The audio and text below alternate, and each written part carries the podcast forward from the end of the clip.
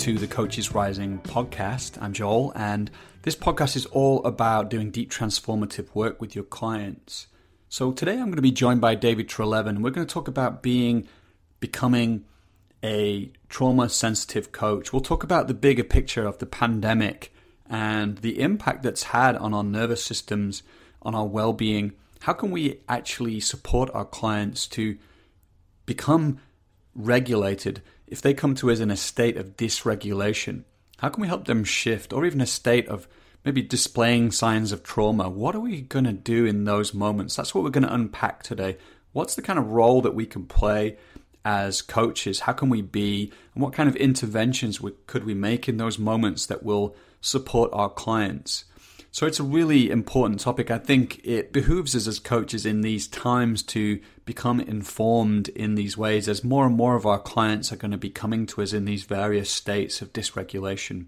So, David is an internationally recognized teacher on this topic of becoming trauma sensitive. He is the author of Trauma Sensitive Mindfulness.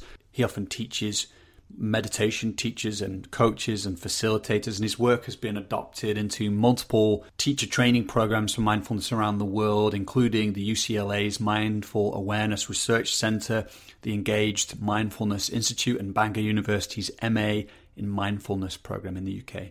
All right, so thanks for listening. Let's dive in. Here's the podcast with David Treleaven. So, David, yeah, it's cool to be with you again. And um, yeah, I, I always love connecting with you. How's things with you today? Yeah, good. I was just thinking when I came on, it, probably we've been three years now, maybe four years. We've been checking in around this time of year, um, and so yeah, I was looking forward to this. I'm well.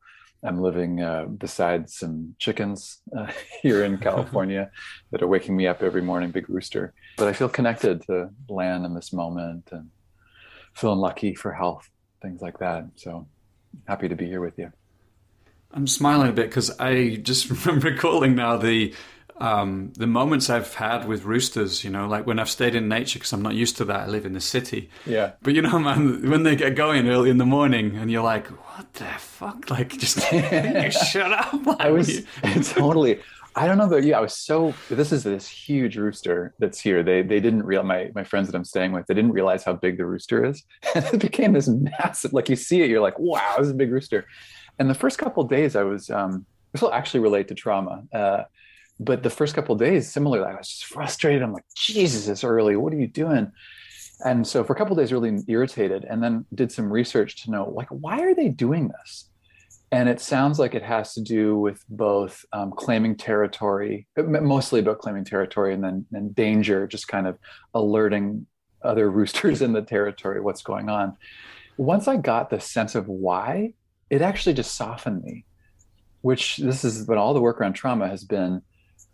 Once i understand why someone's doing what they're doing which might at first be annoying but then at some point i'm like oh you're just trying to take care of safety on some level. It really softened me. So anyway yeah that was my rooster experience so. nice. Yeah but i like that. I'm sure we can weave that into our into our exploration today but yeah. that, that that like re, the reframing or the knowledge the awareness there help you kind of take a different or have a different response to the the rooster um, roostering, whatever noise it makes. Totally, totally. We were actually in the poet um, in our Power of Embodied Transformation course. I think it was two years ago. This came up where someone was, uh, you know, they were often producing the response of like people they don't like me. They give me the feedback that I'm um, you know, I'm really aggressive with them. And then what came out was someone saying, you know, there was a really there was a history there, and they came by those patterns in a really honest way.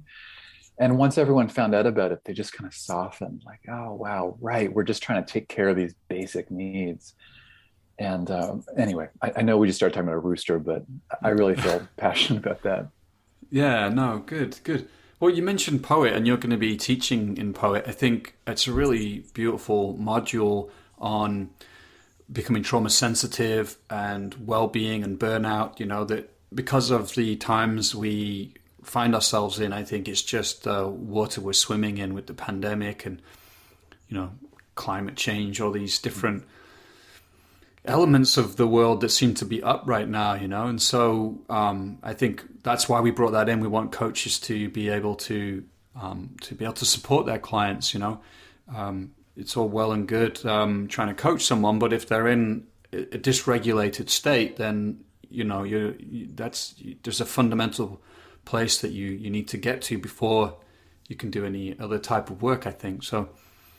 Um, maybe we can talk about the the um, the ubiquity of trauma as well. You know, like I know that's something you named. Like trauma has become, um, I think, is a good thing, isn't it? It's it's it's everybody seems to know about trauma now and be informed about that. I'm just wondering how you feel about that. Man, yeah, this is a it's a place I've been thinking about a lot. Uh, exactly what you said that there's something very positive about the growing consciousness around trauma and the impacts of trauma. And then I've also seen it go the other way, where I think this idea that kind of everything's traumatic or everyone's applying this term in a way that uh, there's a term called concept creep, which talks about how in the, in the humanities often these terms kind of start to bleed into or they become more diffuse. So there's been this really, you know, it's a bit of a double edged sword. There's been something very positive about this growing awareness and then at the same time I, i'm more and more cautious about how we're using the term. And um, so yeah that's that's something i've been thinking more about. But to your point around coaching to me it, it feels like given the historical moment we're in anyone who is working in a deep way is going to bump into trauma on some level. And why i appreciated that you included it in the course is it's not automatically a bad thing. I think there can be sometimes a black black and white thinking about trauma, like, well, if we're coaching and someone has trauma, then we have to stop and refer on. But there's actually much more of a gray area about how we hold people well, how we can do it in a responsible way. Um, and so it's this whole mix of like learning how to recognize trauma, working with it skillfully, staying in our circle of competence. But I'd say right now, 2022, trauma's here it's present. And I think a lot's going to come, especially if the pandemic eases, where there's going to be a lot more room to feel what has been frozen for a lot of people. Um, and as coaches, it'll just be an important time to work with that well. Yeah. Yeah, I like that because I, mean, I was just talking to Steve Hoskinson of Organic Intelligence, and one of the things he said touched me. I think I, I, I like it's relevant here, which is that um, you know, do we have enough therapists out there to be able to meet people. And I don't know if that's the case, you know, that actually this is so ubiquitous now that people have been dysreg- become dysregulated or have this lasting impact from the pandemic that um, you know that that we need coaches who can be also informed about this work, you know, and actually to that point you made that um, yeah, a lot of coaches say yeah you should um, refer people on.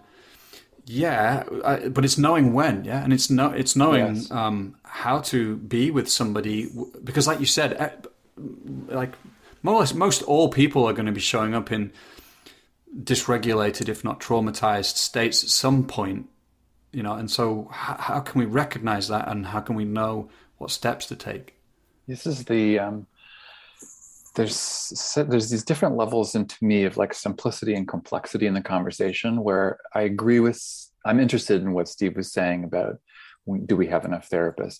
Like on one level there's a very technical nuanced conversation to have about PTSD what interventions work how to be with people like the the the the consummate trauma professional who can really hold someone in their PTSD and work well and then on the other side, we have, I think, what you're saying, where there's just a tremendous amount of adversity, whether it's trauma or not. There's a significant amount of dysregulation, stress that's been had. And so, for a coach who's encountering someone who's in extreme stress, maybe traumatic stress, what's needed, what will, what, how do we know at what point to refer on? But the one thing I keep seeing is if we just reduce this down, it's often about care, love, presence, and attunement. And the coaches that I've seen come through Coaches Rising, I'm not saying this is an advertisement for Coaches Rising. It's just often a very attuned group of people. And that level of care, like simple care for someone's pain, can go a long way in terms of regulation, in terms of helping someone stabilize and heal. So anyway, I feel that this this tension all the time of the technical conversation, and then at some level, it's like we're all human. We need to be with each other well, and so I think you and I are going to be operating here in that middle ground. Mm there, there's a lot um, in what you just said, and I think we're going to go there. You know, like uh, unpack how can we support people. Um, but I just want to come back to this. Um, you know, this sense of like people who have um, been in the pandemic, and um, well, actually, let's even back up a little bit further. So. Sure.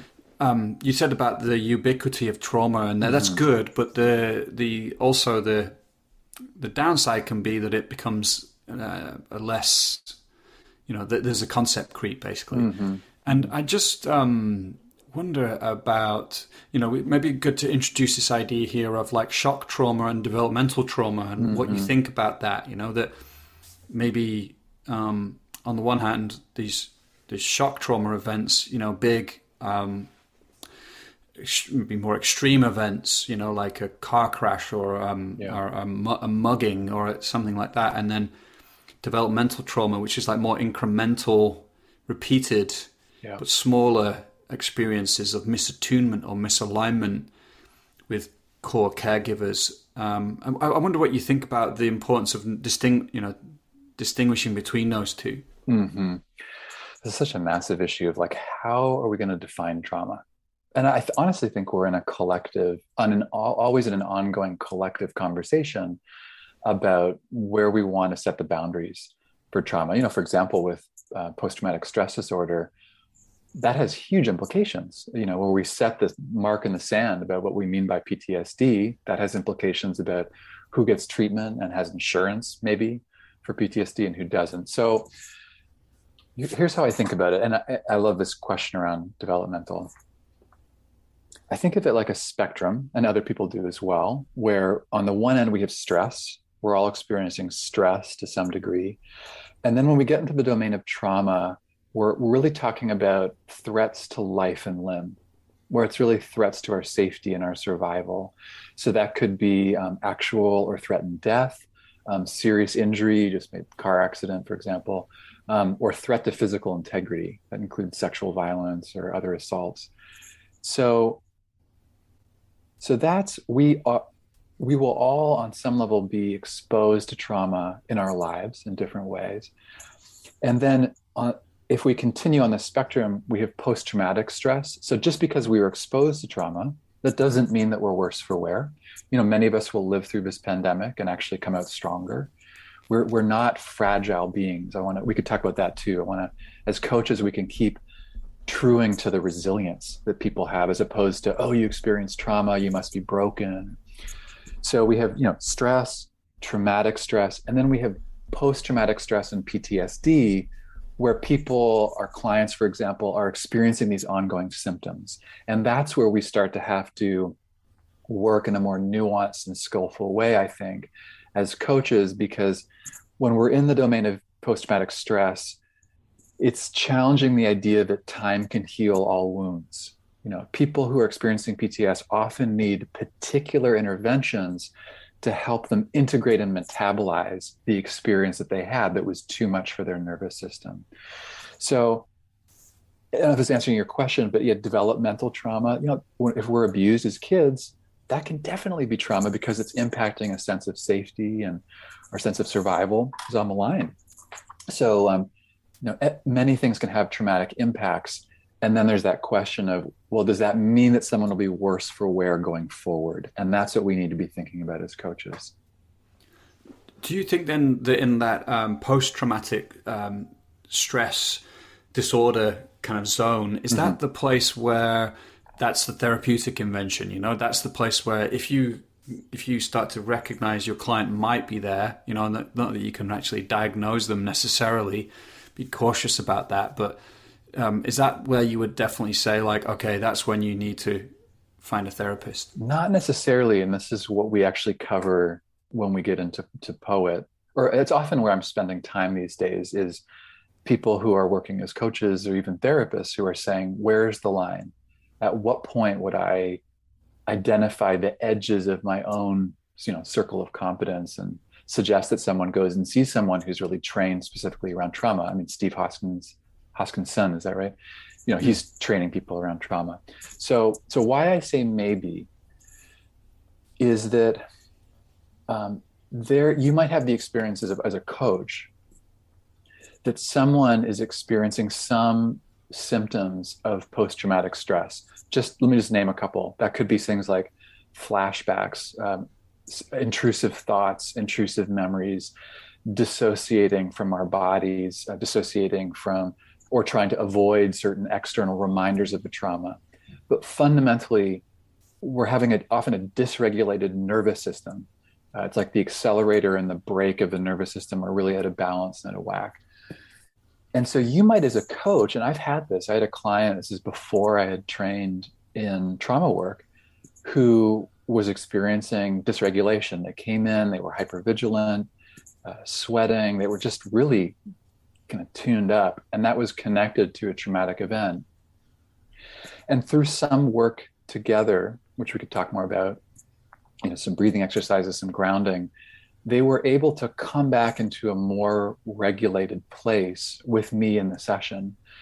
And that was really helpful for them. So if I had have just said, well, there's trauma present, I can't work with this, I need to refer on, that might not have been as helpful for the person.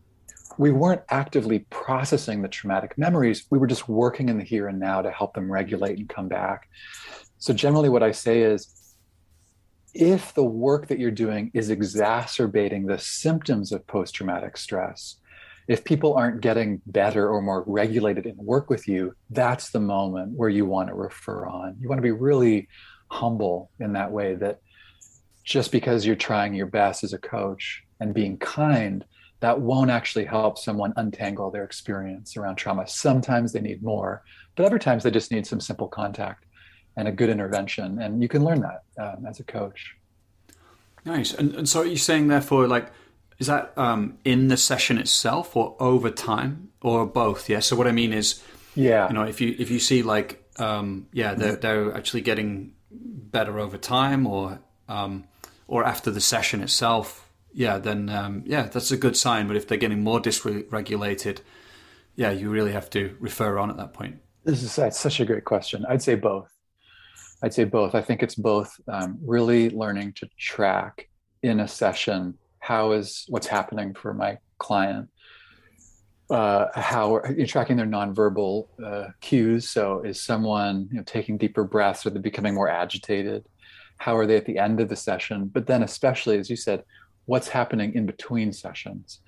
And so, if I'm a coach and I'm working with someone who's actively bringing in some trauma, they've disclosed, like, hey, I had a massive traumatic loss and I want to work with that.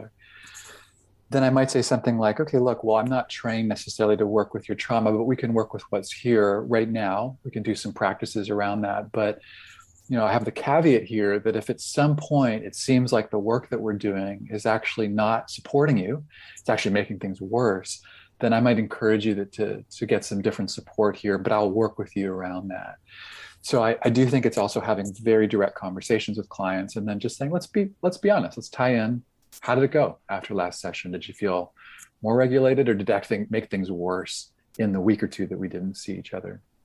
Mm, yeah. Um, well maybe we could go in here. We see, seems like we've gone in the direction of yeah how do we support our clients then in that in that process? Yeah. And um, you said also like orienting to resilience can be important too. So I don't know if we go there first or we want to look at yeah how what are some of the ways we might begin to interact and hold a space for our clients so that they become more regulated.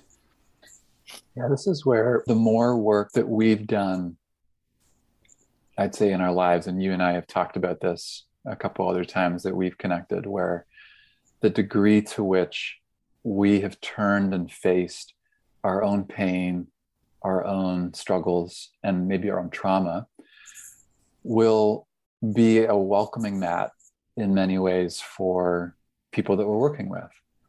And a question for that I often pose to coaches is you know, are you able to stay somewhat regulated and centered and connected to yourself when in the face of someone who's talking about trauma?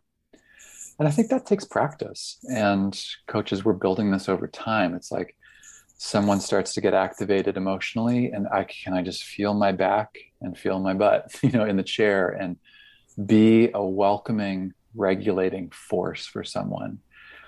And so I think there can be a way for a percentage of people that I work with, imagine some people listening, where it's like when someone starts talking about trauma, there could be a tendency to start to kind of close down or, or start to orient the client out of a more fearful place. And I think often what clients are looking for is a quality of receptivity that what is happening in the session is fundamentally okay. And I don't mean that means that we'll be processing traumatic memories, but that at some level, that someone experienced trauma and that they're sharing it, that's okay. And we can have a really clear eyed, open hearted assessment about what we need to do here. But we don't need to jump on the experience and say, oh, something bad happened here and actually for coaches to know especially in this next stretch going forward if a client actually does start talking about a traumatic experience again a threat to their safety their life and their limb that's a compliment. It's a huge compliment to us that they felt safe enough to reveal it. They might have never talked about this to anyone. So i think that's the first orientation in terms of orienting to resilience. Like people are strong. This person has strategies to help them get through their life. Orient to the strength of the person at first as opposed to their kind of sometimes fragility like oh gosh you know we just have to coddle them or something bad happened. I think that that first move of saying thanks for telling me i'm right here with you i think that's that in of itself healing um, wherever it goes after that could, could you say more about why that is i, I love that because um, I, you know, in some ways, I feel like that's a general trend in the world. Anyway, is like maybe it's just like the ubiquity of trauma thing, where on the one hand we're um, we're recognizing trauma, and that's a beautiful thing. It's so empowering, but the danger is, um, you know, people start to take on trauma identities and and right. um, disempowered identities, you know, Ugh. and so um, yeah, maybe want to comment on that, and also like um, because what what is it that's happening as as we are able to like m- normalize or what the word was you used I can't remember but just say okay thanks for sharing this like we don't we don't emphasize that there's something wrong or reinforce yeah. fragility I imagine that could exacerbate the the feeling of trauma or the feeling of disempowerment if we did that Yeah, Anyway, that was a bit of a hodgepodge no, no, no, stuff there. So, so uh, good. see what you take it. It's like how we're received on the other side of a traumatic experience has been shown to be monumental for us as humans. And I mean that both in the aftermath of a trauma, an acute trauma in the moment, or in an ongoing way, especially when we disclose it. So let me give you an example. So um, there's a writer named Peter Levine, who some people will know here. He created somatic experiencing, really popular approach to trauma. And he wrote a book called In an Unspoken Voice, which is really trying to bring together a lot of his thinking around trauma. And he tells a story in the opening about having had a, uh, he was hit by a car. He's okay. He's walking through, I think it's a crosswalk or something, and someone didn't see him and they, they hit him. he, descri- he describes what it's like to be on the ground and be a trauma therapist. And he's like, well, here I am. this is happening. And it's wild because in the story he tells, his his prefrontal cortex and his meaning making is still online. So it's like he's observing it. He's watching this happen. And what he says is the, the first person comes in and is really aggressive with him. And his body is going into more agitation. And it almost feels like it's kind of entrenching the survival response that he's having. And then he describes a paramedic coming up to him and making eye contact and being with him and being like, wow, you took, you got hit I'm, and I'm right here. And he describes it. It's so beautiful. He describes like he takes an inhale, he starts to cry. And he knows in that moment that the experience, if this person stays with him, it's going to be able to metabolize and move through him. He can sense that. So, uh, you know, people want to read his story, they can. But I'm mentioning that to say there is some research that says how we are met is really important. And if we're not met, that can really entrench trauma.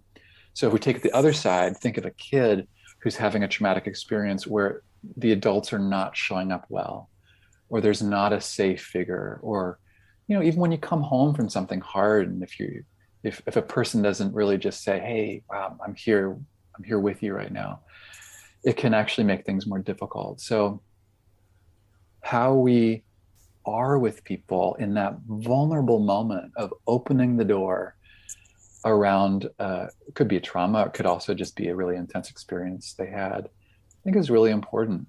Just say one more quick thing. I'm in, my, my work is around meditation and trauma and meditation. So i teach meditation teachers and coaches how to work with trauma and meditation.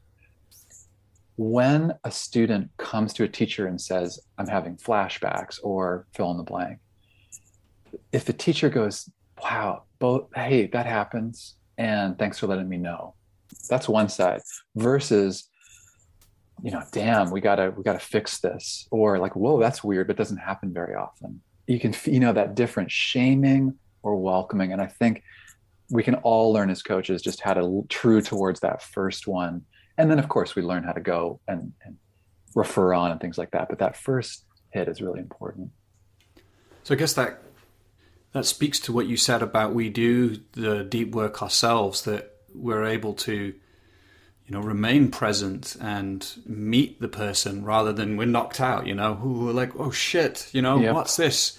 Yeah uh, you know i can't this isn't too much or and then you know we're misattuned to that person. And um, so it's like the, the, this idea of co-regulating where actually we can be present and co-regulate together and that sets us off on a different pathway that it sets the client off on a different pathway. Oh completely. And it's so good for us to know i think for all of us what are the um, topics or situations that will tend to have me knocked off center as a coach or mental health worker there. I know for me it's like when someone brings up a particular topic around abuse i tend to get pretty foggy and i lose my presence i lose my ground. And it's just good for me to know I have to really focus in that moment, like, you know, feel my feet on the ground, be present with this person. So I think it's good for all of us to know where we'll be um, taken off center. But yet, to your point, it's like we are psychobiological regulators for each other. And why we often need help when it comes to trauma is that trauma will really put our nervous system on frets, especially post traumatic stress and the way to heal from trauma or integrate trauma is often to have a trusted other who can serve as a kind of regulator, that co regulation. So I know in my own trauma work, I was working it very inter- intrapersonally. It was definitely an internal experience, but then I needed those moments where I could look up and just know that there was this person there who was breathing, their their I could really true into their heartbeat, their regulation, and that helped me. It was like a uh, in the storm, like kind of a, a pole or a centerpiece that I could work with. So yeah, we need. It's really helpful to be have done our own work so that we can show up well when people start um, getting activated and work with us. And what's the role? Because you said you're passionate about supporting meditation teachers and coaches uh, who you know work with people and then trauma comes up how do you support those people? Yeah. Um, the the role of like phenomenology and you know because um, embodiment you know like when i think about mindfulness and meditation you know it's a lot about being in the present moment cultivating our capacity to to be able to become sensitive and aware and present. And so um, what what do you feel are tools inside of that that might be able to, you know, we might be able to use to support our clients? Yeah, yeah. I mean, I think first it's an awareness that more won't always be better, when it comes to inner awareness. And by that, I mean asking a client, like, where do you feel that? Or feel that more, go deeper into that. When we're getting into the domain of, the domain of trauma, that won't always be a helpful intervention. It'll sometimes actually exacerbate trauma symptoms. And that's been the flag I've been flying for a bunch of years now, because the way I came up as a coach was I, learned around somatic coaching, I was learning to work with the body. And the main question I had was like, where do you feel that? Go deeper, which is often awesome because we're in a pretty disembodied culture, often, depending on where we are in the world. Uh, but when it comes to trauma, bringing someone into very close focus with their inner world can actually be too much too fast. And that's where, when we're in the domain, as we talked about that spectrum, when we start to get into post traumatic stress and PTSD, we need to be pretty nuanced and careful about when do you lean in? When do you back off? When do you have someone tell you more content? When do you actually pay attention to something more resourceful for someone? So that's the that's what we can learn um, inside of this work around trauma sensitivity is how to really start to recognize what someone needs um, in a particular moment. But what I'd say to your question around what a, what's a great tool is actually purposely working with what's often known as a resource. So connecting someone with something that feels regulating, supportive, increases their sense of well-being, of, of connection to self, even a sense of maybe joy or um, feeling good on some level. Uh, that can be a really helpful intervention at an early stage. So we ask someone, tell me, you know, tell me what you do to recharge, or tell me what has you brings you a sense of calm.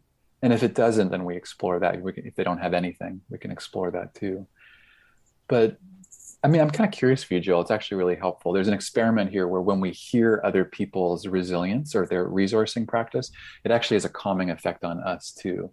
So do you mind if I ask you, like, what are you doing yeah. these days? What's what's your resourcing? What's your kind of go-to practice these days? Yeah, I have, I have, I've really because you asked me this question before, and I've really Did expanded it. It's oh, yeah. a good question. Yeah. Um, so what I do, um, there's a few now. One is is like looking around, you know, um, being drawn to things. So I might, um, you know, like just notice. Often it's actually if I'm, I don't have it right now, but say a plant or there's a window with some nature sky and, and a tree you know like often i get drawn to that and i'll just notice it and, it, and i'm like oh, i just feel a sense of kind of um, goodness mm. from looking at the sky or the tree um, that's one of them and another one that's um, this is very personal that's opened up for me recently is, is um, uh, feeling rooted on my chair um, often my perineum perineum depends which side of the Atlantic you come from yeah. is um, is is has become like a real um, grounding resource for me in the last months. And uh, if I if I like locate myself there, if I feel it directly, I'll start to feel a sense of of like okayness and deep trust and rootedness. Mm. So, but it really depends on yeah, I think it's good for me to have like a number, you know, so I don't have to rely on one if it's not available then I can move to a, a different one, if you know what I mean. There's different awesome. channels. Yeah. There's having the channels, I think, for that's actually key work with clients is having them have, say, two, I mean, appreciate your examples, having two to four go to uh, resources. Channels is a great thing, almost like I could imagine clicking it like a dial, like, let me try this one, let me try this one. And what's important is it's not about avoiding difficulty it's that we're we will be naturally pulled like a vortex our attention will be pulled into paying attention to traumatic stimuli and by that i mean say we're having these uh, dysregulating sensations or painful sensations or intrusive thoughts we'll, we'll naturally pay attention to that because of the negativity bias that has to do with our safety and survival so it actually becomes an important practice to true our attention towards objects that bring us that sense of well-being again not to try to avoid the difficulty, but actually increase our capacity to feel it. And this is where thinking a lot about social media and just the ways I, when I see the news, it's like I'm just truing over and over again to catastrophe. And it's really difficult to kind of pull my attention towards where I'm more resilient um, because ultimately we need that to integrate trauma.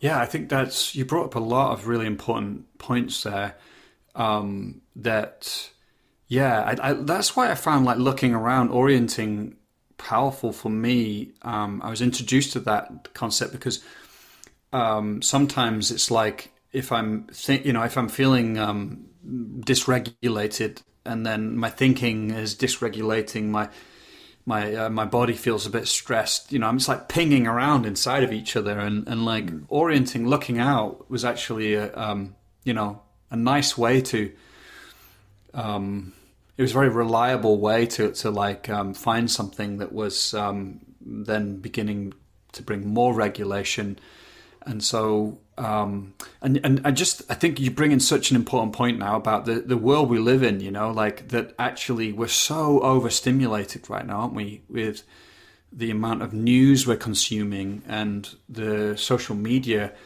and how that's kind of hijacking our our well-being, but our capacity to think clearly. Um, and so being aware of that, I think, is really important too. Like that, that, we need these routines and habits. I don't know what you're thinking. Yeah, Jose. So much here, you yeah. know, it's like the an actual symptom of traumatic stress or you know significant adversity is is disorganized cognitive processing just like you said you're just kind of pinging around it's hard to really create a cohesive narrative or just stay on on track in, in many ways. And one of the things i'm most interested in right now is the more regulated we are the more that we can be with complexity and nuance. And the more dysregulated we are, the less that we can be with that nuance, and the more likely we are to be experiencing the world in polarities. And so we could unpack the neurophysiology of that if you want to. I'm, yeah. I'm really interested in this, where um, Dan Siegel, who many of you might know, um, his his metaphor around this is this idea of a, a river of integration. So we all we all our nervous systems, or really any system, will have a zone uh, where we can experience the most complexity and integration. And on either side of that, we have chaos and rigidity. And when we think of how this works in terms of neural processes, when we're in older parts of the brain, which is, you know, and when we're experiencing traumatic stress, it's often the oldest parts of the brain that are online, like our limbic system or reptilian brain. Uh, we're going to often be uh, working in, we're not working in complexity, we're just trying to be safe in those moments. So we tend to, our ability to be with complexity and make meaning is kind of flattened. And we're more in right, wrong, black, white thinking. Do I need to run? Do I need to fight? It's much harder to have um, clear, integrated cognitive processing. And if we are more regulated, if we're in that window or that river, meaning we're our heart's beating, but it's not racing, we can be connected to ourselves, we're more able to be with a diversity of thoughts and experiences. And I just think about this a lot around politics, honestly, right now, where I see it's easy to come to a situation and just see a group of people as wrong and kind of just discount them versus can I actually tolerate the complexity of opinion here and be with nuanced thinking, which is really the newest or uh, kind of most, uh, yeah, I guess the newest part of the brainstem where we're in the prefrontal cortex. We can actually be with a whole range of thinking and make meaning in different ways. So I'm just really interested in the ways that pressure and trauma will tend to flatten our our actual thinking and our critical thinking. Mm. And then the more regulated we can be, the more we can tolerate and be with you know, disagreement, complexity, nuance. So I'm just interested in how that's playing out on a collective scale right now. I think this is where it really ties into coaching again for me. I mean, God, you know, we, we it does feel so much like that there's never I know this in my lifetime like this lack of tolerance for difference in in um, you know the public discourse. You know, like the left and the right kind of yeah. entrenching, becoming further on the left, further on the right, and um, right in the moments where it feels like we need you know the the capacity to come together to grieve to to recognize the the atrocities that have happened and and the the, the crises we face but in in the face of that to actually you know find this place um, i can't remember how you described it with dan siegel's work but you know of, of uh, you know like regulation or connection or synergy those yeah. are my words I know.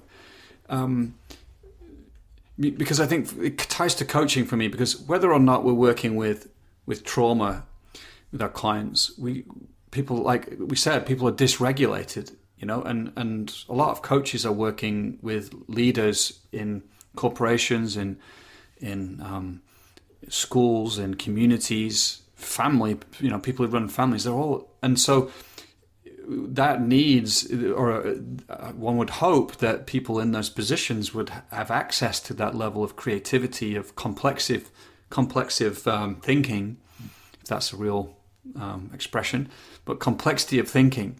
And so we can be it behooves us as coaches to be able to be able to support our clients to to kind of move into that place where they where they access that those capacities. Yes 100% so to tie into dan, dan siegel's work again i find the easiest metaphor here is um, this idea of a window of tolerance which i know we've talked about but uh, Dan saying any system will have this window where, where they'll be it'll be most effective. We could talk about healthcare systems or education systems, but for us here, if we talk about a nervous system, we have a window where we can actually, again, as you're saying, make meaning. We have access to our social engagement system, our prefrontal cortex.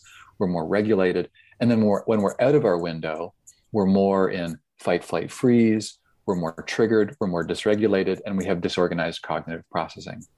So often, our work as coaches is to help people widen that window because the wider the window, the more stress, adversity, and trauma is tolerable, and they can still actually be functioning well inside of it.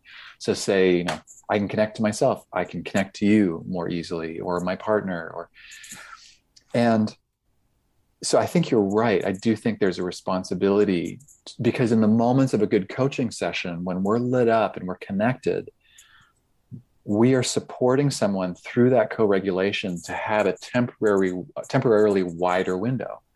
I mean, I don't know if you've experienced this in a good coaching. When I'm a client, someone's with me, I just can actually, wow, I have access to this kind of like boost around my window. Conversely, what you just named, there is a, getting back to the rooster at the beginning, there is a good reason that there is so much pol- polarization right now, which is that there has been a prolonged period of stress and adversity, which has shrank or narrowed that collective window of tolerance. So it takes less and less to have us end up in black white thinking. And it's much harder to actually just collectively be with nuance and complexity. And I think that will come back over time. But yeah, I mean, it's it's coaching is where it's at to like really help people widen and, mm. and be with their lives differently. So maybe we could just talk about how, how do you um, how do we help people widen that window? Mm. What are some of the things we can be doing? And also, you know, maybe picking up the com- the thread of the conversation when we were talking about, you know, being with clients who might be you know displaying signs of being traumatized in the moment you know like we're we're we're uh, attuning to them co-regulating so yeah maybe we can pick up that whole thread like mm. um, yeah what what are the kind of things that help us widen our window in in, in our lives and in a session with clients mm-hmm.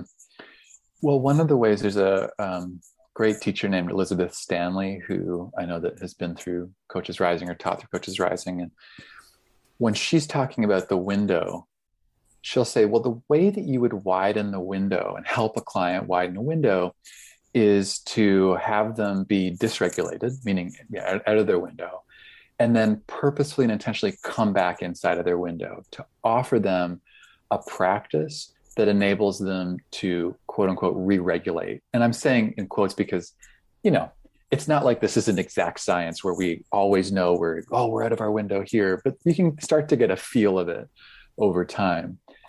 And so the good news is that any coaches here will have a huge number of tools that they're already working with that are helping people to come back in their window. Like it's something that we naturally do as coaches. You know, our, as you talked about earlier, co-regulating. Say, you know, say we're in the same town, you're having a hard day, you're feeling really dysregulated. You come, you sit down with me, and we have a talk for 20, 30 minutes. You feel my breath, you feel my presence with you you start to take deeper breaths, you feel understood and met. Just that basic level of attunement and connection can help someone to come back in their window. So I'm imagining most of the coaches in, in Coaches Rising or listening would, would already have that. Dysregulate out of the window, you're with them, you're present, they come back into their window more regulated. And you can see that, you can feel it. You know, you know when someone's mm. starting to feel themselves, you hear someone take an audible breath.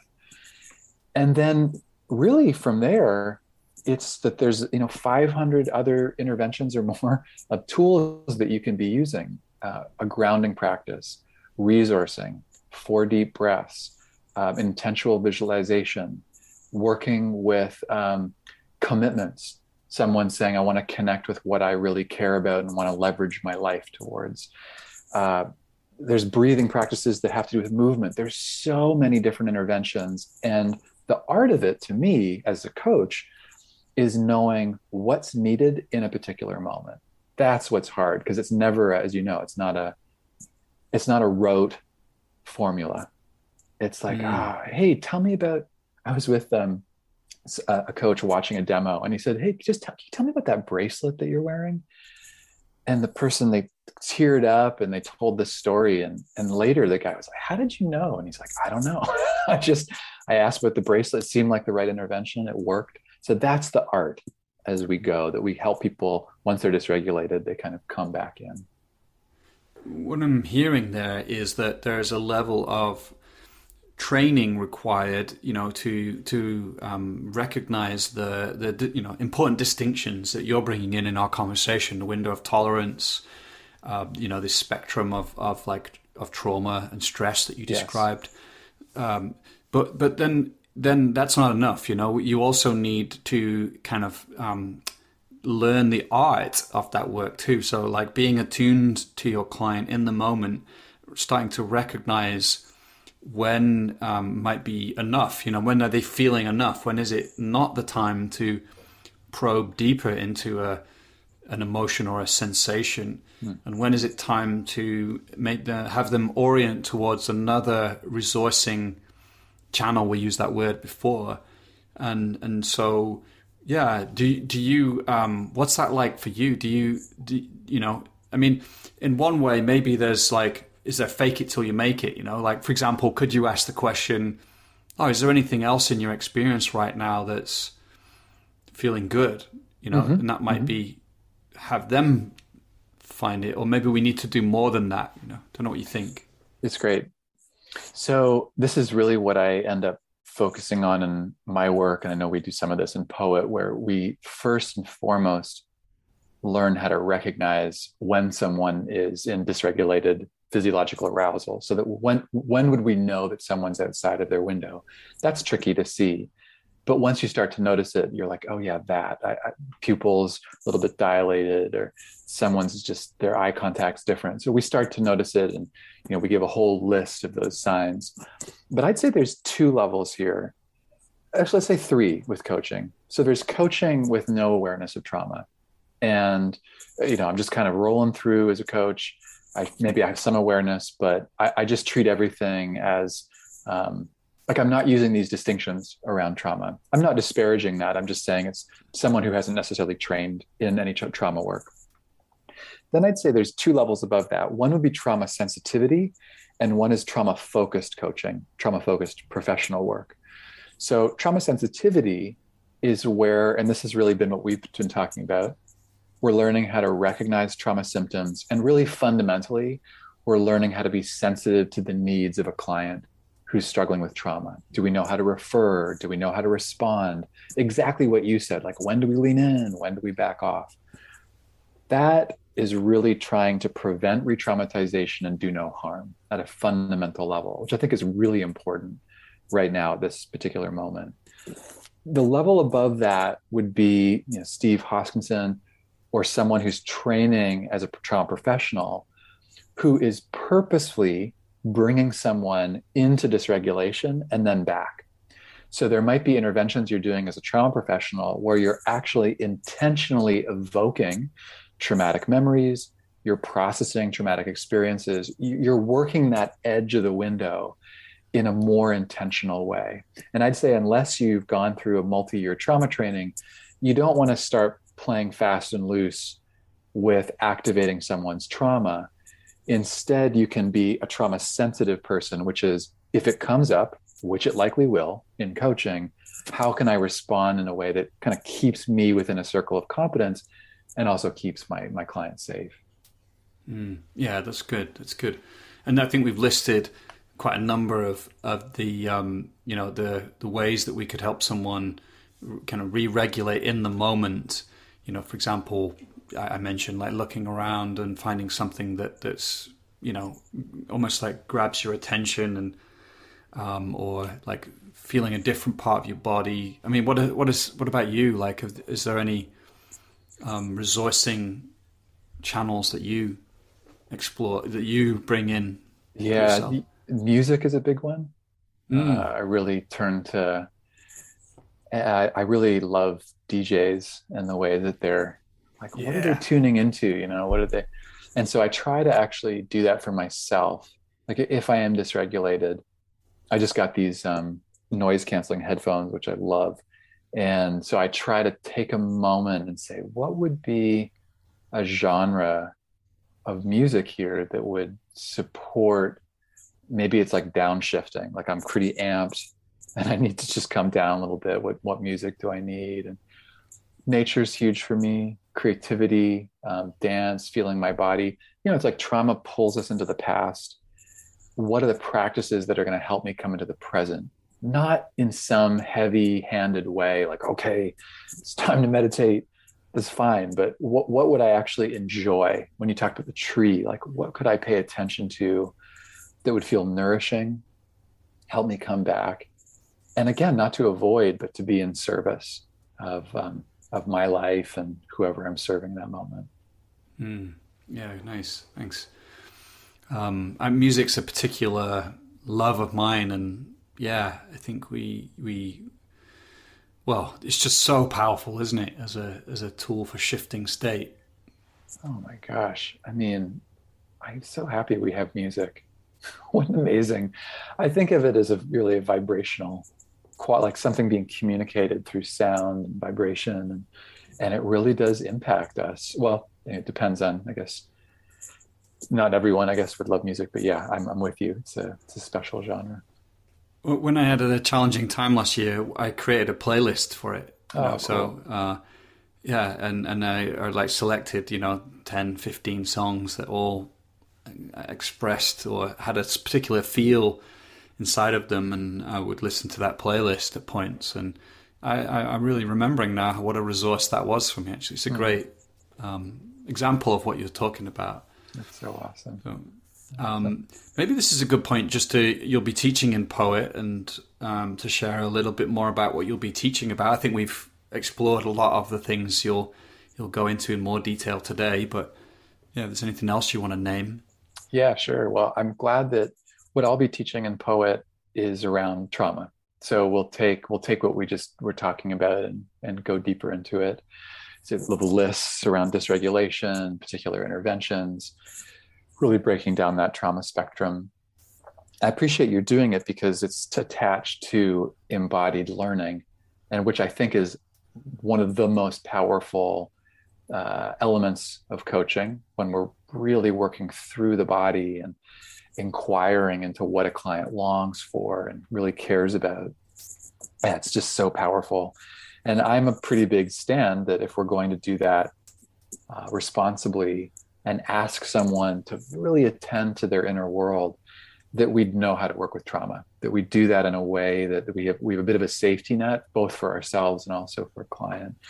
So yeah, we'll, we'll go deeper into that. We'll look at um, we'll tie it in. I'm kind of at the tail end. I think it's the third or fourth segment. So people will go through a whole arc around okay, well, how would you work with the body in coaching, power and body transformation? and then where does trauma fit into all this? And we'll take a deep dive and there's a couple great guests that will be coming in as well. So that's um, that's what we'll be up to. Nice thanks. And i also want to uh, point to your work as well. Where can we find out more about you and your work?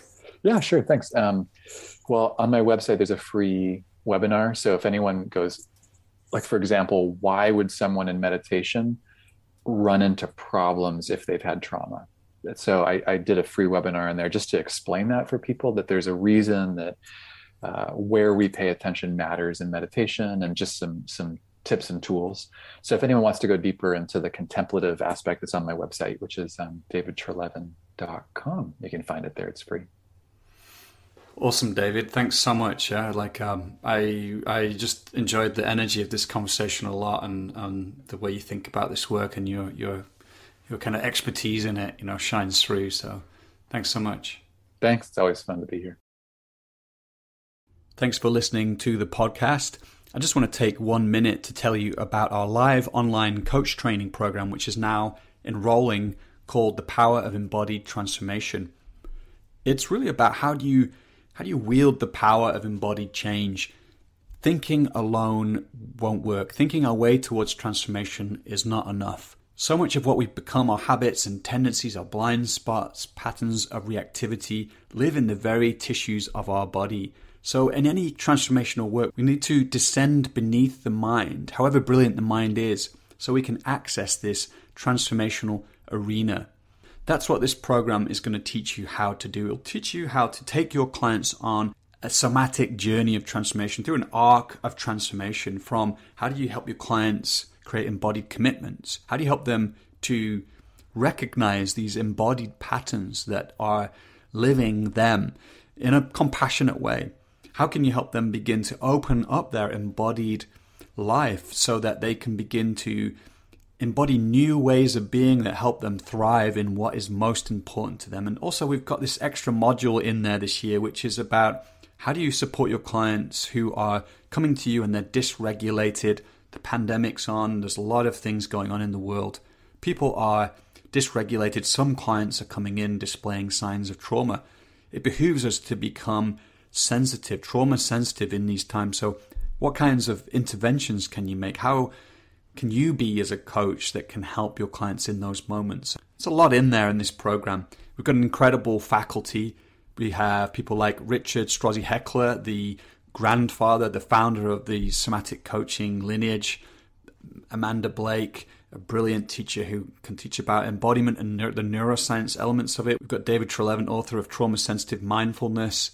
Staci Haines, an Alta Starr master somatic coaches from the Strozzi Institute. Deb Dana, who is an incredible teacher of how do we apply polyvagal theory in the work we do with our clients. And Dan Siegel will be teaching. He's a real pioneer, founding father of this field of interpersonal neurobiology. So, just a few more things I want to say. What do you get when you sign up? Well, you enter into this trajectory. There's 18 live workshops, 90 minutes long each, and they are very interactive and experiential. The teacher's going to be there doing coaching demos, answering questions for you, taking you through exercises. You'll get four integration sessions where you really practice what you're being taught. Everything is downloadable and transcribed so you can really immerse yourself in the learning. And there are six bonus recordings pre recorded featuring people like Peter Levine, Rick Hanson, Wendy Palmer, Stephen Porges, Bessel van der Kolk, and Elizabeth Stanley. So, how can you sign up? How can you find out more about it? Well, you want to head to coachesrising.com forward slash power of embodied transformation. That's coachesrising.com forward slash power of embodied transformation. Enrollment is open now, and the program runs from the 4th of March this year to June this year. It's 2022. Just a, a heads up again if you're not on our mailing list and you want to stay in the loop about other things we create, then head to coachesrising.com, put your name in the sign up box there. You'll also find some of our other offerings, our online trainings for coaches there. And just want to end by wishing you well, and I'll see you again next time.